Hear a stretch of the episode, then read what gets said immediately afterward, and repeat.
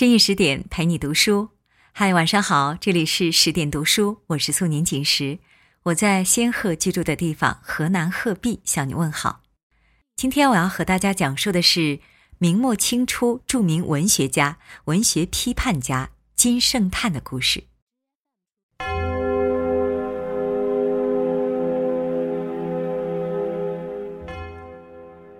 坚守内心，保持清醒，真的好疼，但值得。三百五十七年前，刑场之上，刽子手的鬼头刀寒光凛凛。金圣叹在内十八个犯人披枷带锁走向刑场，皆瑟瑟发抖。唯五十三岁的金圣叹如打马过街，闲庭漫步。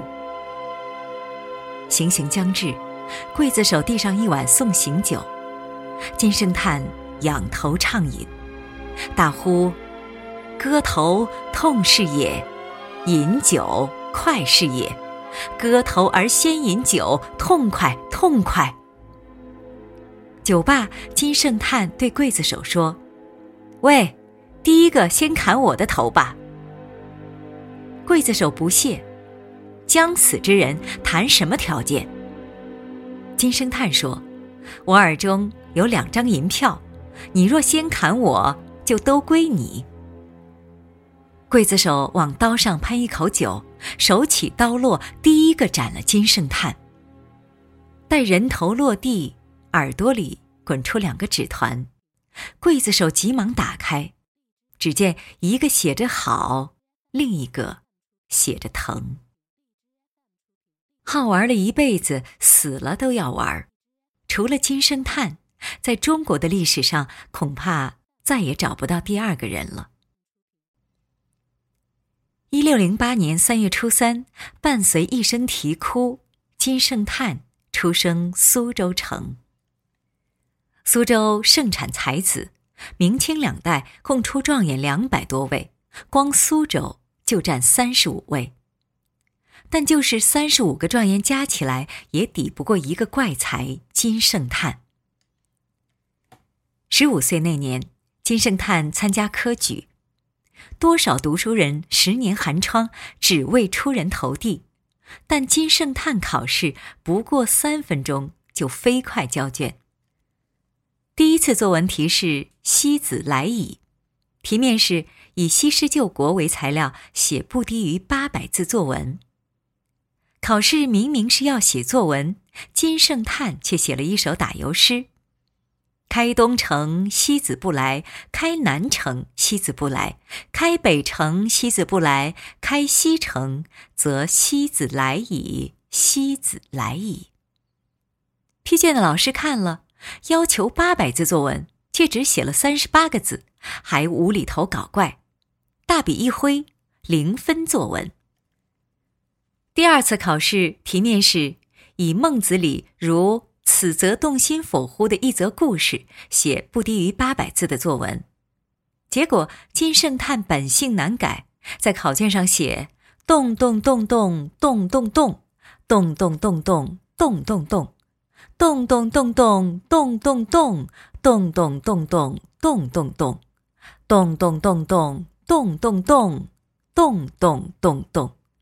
一口气写了三十九个“动”字，批卷的老师看了，又是你。去年还算写了一首打油诗，今年就纯粹是搞事情。大笔又一挥，零分作文。后来别人问金圣叹，为什么要写三十九个“动”？金圣叹答：“孟子有名言说‘四十不动心’嘛，他只是说四十不可以动心。”那前三十九岁照样还是可以动心嘛，所以我写了三十九个“动”字。如此张狂，恐怕全天下除了金圣叹，也找不到第二个人了。第三次考试题面是以《孟子姜朝王》为主题，写不低于八百字的作文。金圣叹这回更绝，在卷子四角各写一虚字就交卷了。批卷的老师看了，还是你，去年还有三十九个字，今年一共就写了四个字，又大笔一挥，负分滚粗。别人问金圣叹：“为什么写四个虚呢？”金圣叹答：“考题不是孟子进见王吗？怎么见呢？肯定是骑马从东西南北四个方向来，骑马不就是虚？”明清的科举考试只限制考八股文，每个字都要死守在固定的格式里，文人的思想和才华受到了极大的束缚。少年金圣叹便开始用自己的方式冲击陈旧的弊端，以绝对的自由对抗迂腐制度，实现自我觉醒。一连三年，金圣叹承包了市面上最火的零分作文。许多人质疑，这个自毁前途的考生是怪才还是真傻？第四次考试，金圣叹一反常态，年年拿零分，还真以为我不行。这次，金圣叹正儿八经的坐在考场里，直接就拿了乡试 Number One。考中之后，大家都以为他要当官，大展宏图去了。谁知道他选了个最冷门的职业——伏击。伏击是当时爆冷职业，主要工作是请仙佛鬼神附体进行占卜。今天我们玩的碟仙、笔仙，都是当时金圣叹玩剩下的。但即使是最边缘的职业，金圣叹也玩出了新高度，成为了伏击高手。连叶绍元、姚梦溪等文坛大咖都登门邀请金圣叹伏击占卜。这就是金圣叹，他用最玩世不恭的态度过枯燥无味的生活，用对抗来抵达内心，用嘲弄来抵达彼岸。金圣叹九岁读诗俗，一上课就昏昏欲睡。学四书五经太无聊，整天就知道子曰子曰的约你妹呀！不爱读四书五经的金圣叹，偷偷在课堂上读《水浒传》《西厢记》。那是万历年间，《水浒传》被视为犯上之书，《西厢记》被视为淫秽之书。光天化日翻这两本书是大逆不道。可金圣叹不但读尽书。还批进书。十二岁，金圣叹手抄《水浒传》做评点注释，只花费了五个月就全部评点完成。几年后的一个冬天，窗外下着鹅毛大雪，金圣叹拥着炭火重读《水浒传》，突然灵光一闪：一百零八将的结局实在太丧。何不让好汉们的命运定格在最辉煌时刻？金圣叹说：“读书不就是读一场梦吗？如果梦都醒了，那读书还有什么意思呢？”金圣叹大笔一挥，把一百二十回的后五十回删了个干干净净。苏州城的地下书商都炸了：“阁下何不同风起，扶摇直上？”九万里，但没想到的是，金圣叹删节版《水浒传》一经问世，便在市场大卖，在中国畅销了三百多年。著名史学家钱穆只有小学学历，他对金批《水浒》爱不释手。钱穆说：“是金批《水浒》教会了我读书方法。”我一生用金批《水浒》教的读书方法来阅读和研究一切著作。批完《水浒传》，金圣叹还不过瘾，接着批《西厢记》，如痴如狂，自己入戏成了男主角，竟然出不了戏，三四日不言不语，茶饭不思。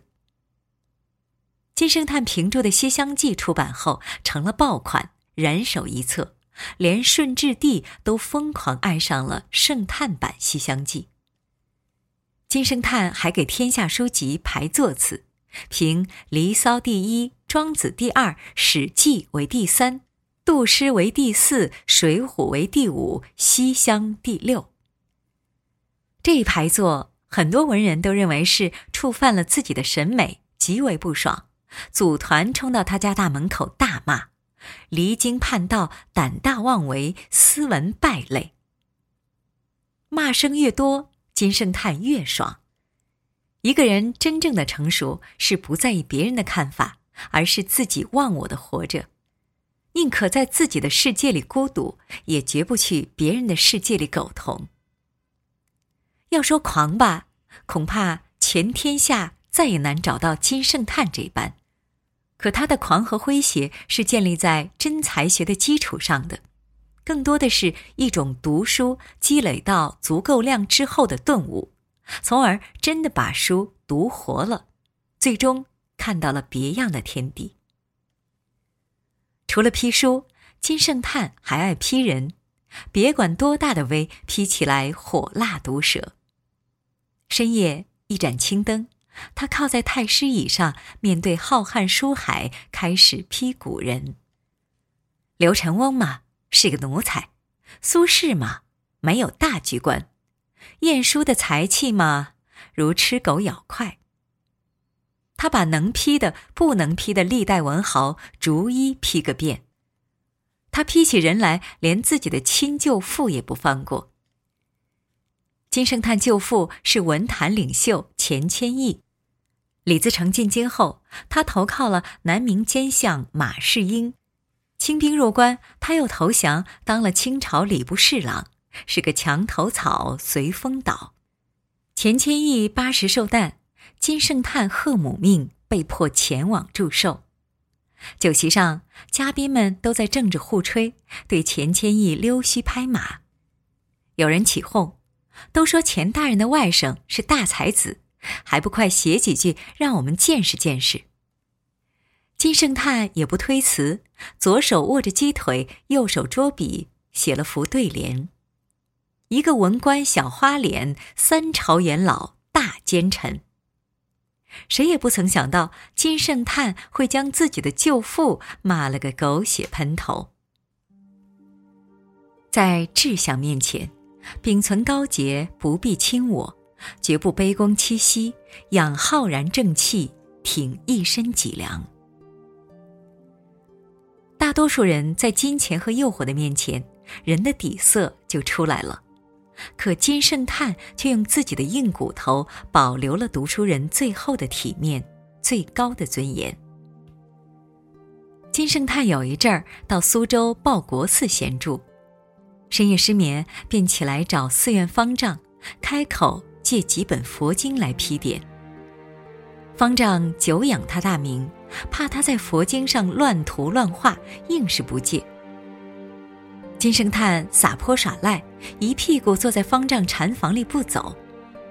方丈无奈说：“我出一联，你若能对上，就答应你；若对不上，那就免谈。”金圣叹满口答应，请方丈说出上联。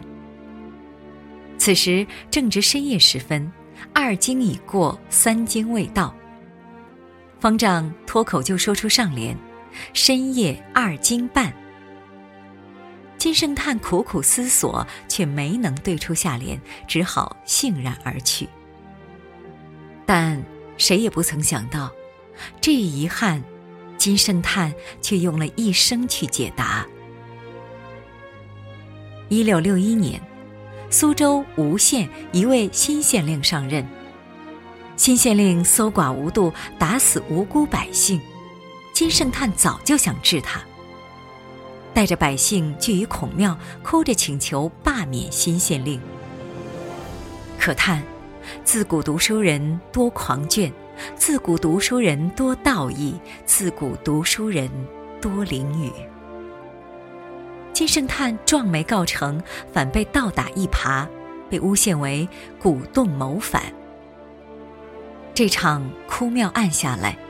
金圣叹等十八名士人被判处死刑，秋后斩首。阴森大牢内，金圣叹面对墙壁发呆。有一夜，突然欣喜若狂，要找儿子来，有要事相告。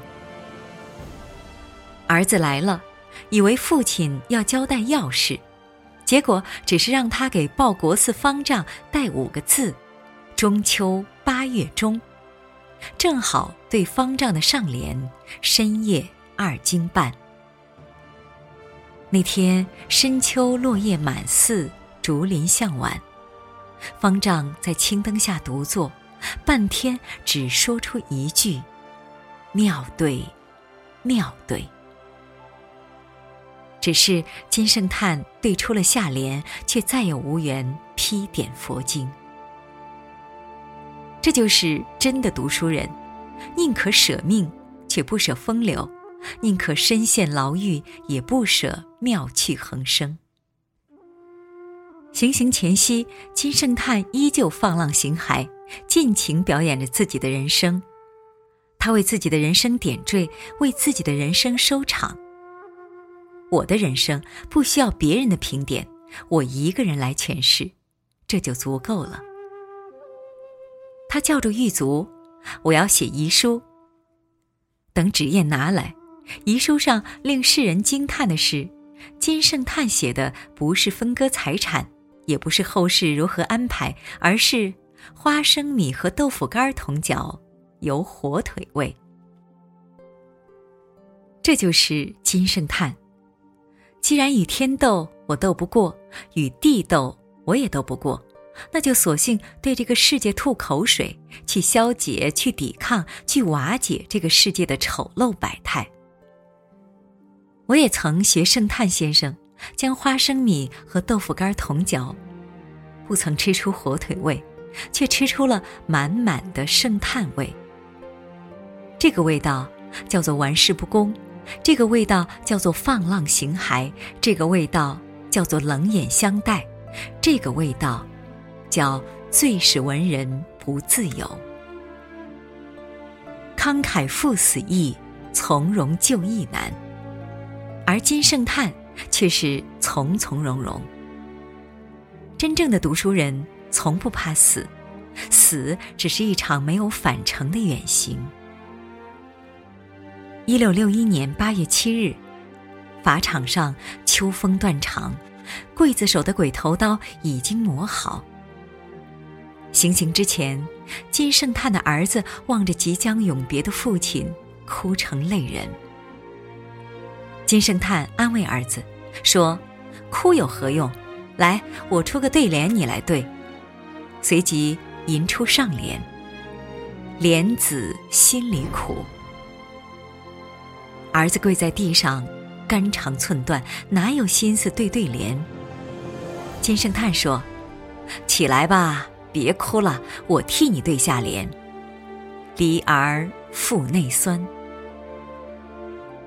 父子情一场，只需十个字，便肝肠寸断，催人泪下。”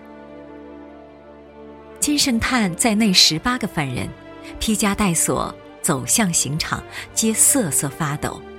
唯五十三岁的金圣叹如打马过街，闲庭漫步。行刑将至，刽子手递上一碗送行酒，金圣叹仰头畅饮，大呼：“割头痛是也，饮酒快是也。割头而饮酒，痛快痛快。”酒罢，金圣叹对刽子手说：“喂，第一个先砍我的头吧。”刽子手不屑：“将死之人谈什么条件？”金圣叹说：“我耳中有两张银票，你若先砍我，就都归你。”刽子手往刀上喷一口酒，手起刀落，第一个斩了金圣叹。待人头落地，耳朵里滚出两个纸团，刽子手急忙打开，只见一个写着“好”，另一个写着“疼”。除了金圣叹，在中国的历史上，如此赴死之人，恐怕再也找不到第二个人。金圣叹死后，官府查抄金圣叹的家，没什么财产，只有记案头未批的古书，书被官兵付之一炬，剩下满地灰烬。自古都是读书人最长情，也最无力。也最多艰。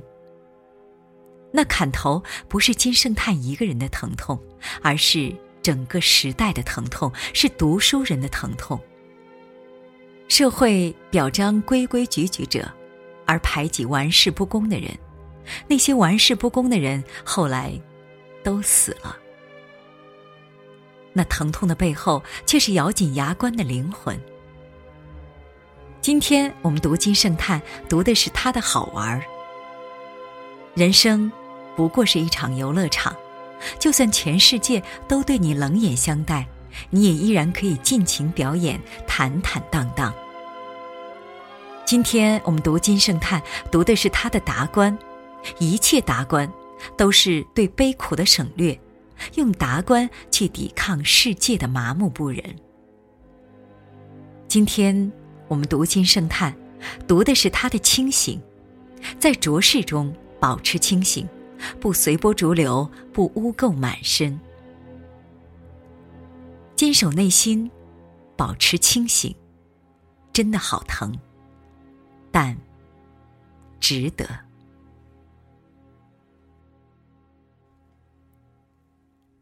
好啦，刚才为大家分享的是牛皮明明的文章，《最是坚守内心难，一生好疼》。金圣叹在节目的结尾呢，想告诉大家一个好消息：十点读书开放了一座免费的成长图书馆，十天陪你听本书，想和你一起在阅读里遇见最好的自己。在这里，既有解忧杂货店、《肖申克的救赎》、《简爱》这样的影响全世界的经典名作，也有自控力、非暴力沟通这样的职场实用宝典，免费开放十天陪你听本书。如果你有兴趣，欢迎搜索关注微信公众号“十点读书”，进入成长图书馆，跟我一起阅读好书，成为更好的自己。我是素年锦时。如果你喜欢我的声音，想要听到我更多的声音作品，可以关注我的个人微信公众号“素年锦时 FM”。每晚九点，我都会陪你度过一段温暖的时光。